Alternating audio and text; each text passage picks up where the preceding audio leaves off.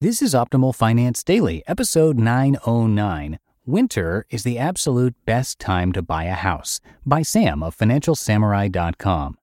And I'm Dan. I'm your host here on Optimal Finance Daily, where I read to you each and every weekday from some of the very best personal finance blogs on the planet. And before we get to it, I want to thank Fundrise for their support.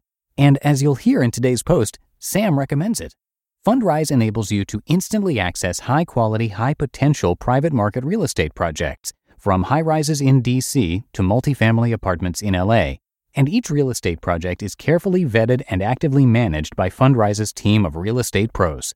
Fundrise is the future of real estate investing. Visit fundrise.com/OFD.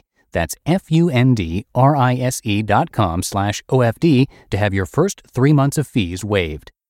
For now, let's get right to our Thursday post as we start optimizing your life. Winter is the absolute best time to buy a house by Sam of FinancialSamurai.com. I've checked out open houses every weekend for the past 16 years. The idea is to blend exercise with remodeling ideas and property knowledge into a one to two hour window. I'll usually visit three to four open houses within a two mile radius.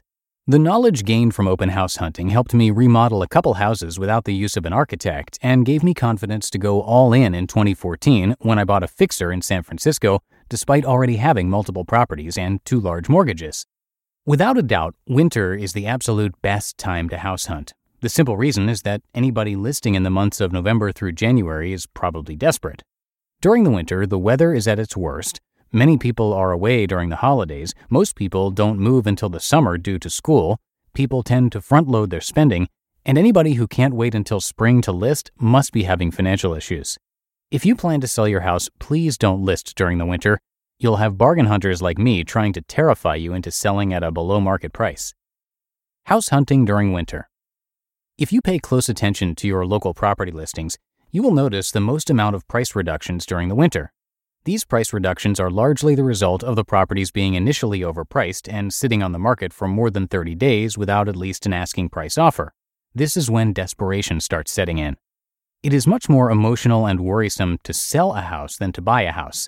I know this firsthand after spending 45 days trying to sell my house to a guy who took out a $2 million loan and another $300,000 loan. So many things can fall through from the buyer's side, including failed inspection, failed loan, cold feet, further negotiations, and many more. Once a deal is broken, people start wondering what's wrong with the property. Despite all the reasons I listed why house hunting during the winter is the best time and listing during the winter is the worst time, there's one more reason I came across that is super important seeing whether the house can hold up to the harshest elements. Here in San Francisco, it doesn't get below 40 degrees in the winter, but what we do get is plenty of rain for the entire season. At least when it rains in San Francisco, it tends to dump snow in Lake Tahoe. In January 2017, I got a text message from my old rental house tenant saying his bedroom ceiling was leaking. We had just experienced three consecutive weeks of rain, and apparently there was leakage from the light well above his room.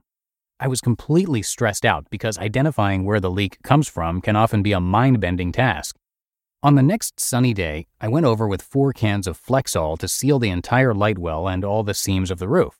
I also cut out a hole where the leak was coming from so I could let it air out and repatch after making sure the leak was fixed. Thankfully, my easy fix worked and the leak stopped. But it was then that I started really considering selling the place due to maintenance headaches.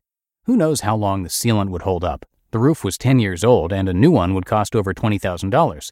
Further, my wife was in her third trimester and I really didn't have the time. After successfully selling my house this summer, I forgot all about the leaky roof and maintenance stress until this winter. The opportunity. Because I still have about $940,000 in cash sitting around from my home sale, I continued to check out ocean view properties in San Francisco. It's just habit after so many years. I stumbled upon a house that fell out of contract and slashed its asking price from 1.5 to 1.4 million.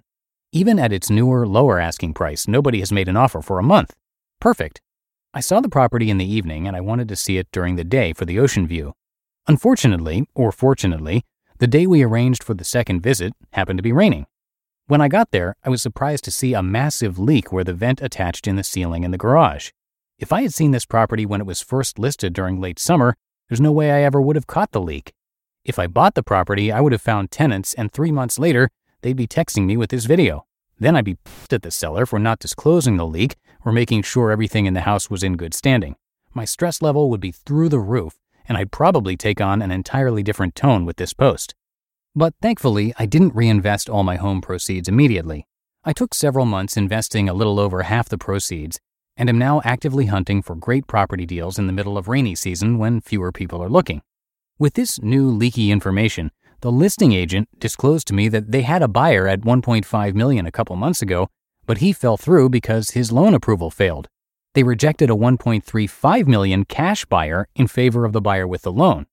Given it's been over a month at the new lower asking price of 1.4 million and the 1.35 million cash buyer is nowhere to be found, I'm thinking a 1.25 million offer might be in order.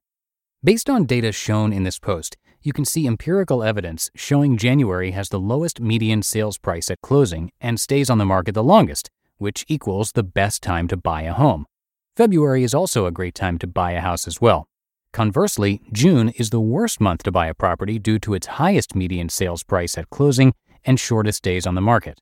Unlike the stock market, where it's hard for the average person to get an information edge, real estate provides a lot more opportunity for those who are willing to hustle. If you must buy property at current levels, then winter is the time to look your hardest. I'm personally looking for real estate opportunities during the winter more aggressively in cheaper parts of the country through real estate crowdfunding after selling my rental house in June. Finding great deals is partly a numbers game. The more deals I can look at, the higher the chances I'll be able to find a gem. Explore real estate crowdfunding. If you're looking to buy property as an investment or reinvest your house sale proceeds, take a look at Fundrise, one of the largest real estate crowdfunding platforms today. You just listened to the post titled Winter is the Absolute Best Time to Buy a House by Sam of FinancialSamurai.com. And right there at the end of the article, you heard Sam mention Fundrise. Come by fundrise.com slash OFD to have your first three months free. Private market real estate has historically provided excellent ongoing cash flow even as it supports long term growth. Private market assets like these are a strategy for diversifying beyond public market investments and even other kinds of real estate, like publicly traded REITs. And Fundrise is the future of real estate investing. The platform's innovations power an investor first model by eliminating the bloated costs and middlemen that have traditionally weighed down real estate investing, which saves investors time and money. Unparalleled transparency and real time reporting let you see how the development of specific properties impact your overall portfolio. So come check it out. Visit fundrise.com slash OFD. Again, that's F-U-N-D-R-I-S-E dot com slash OFD to have your first three months of fees waived.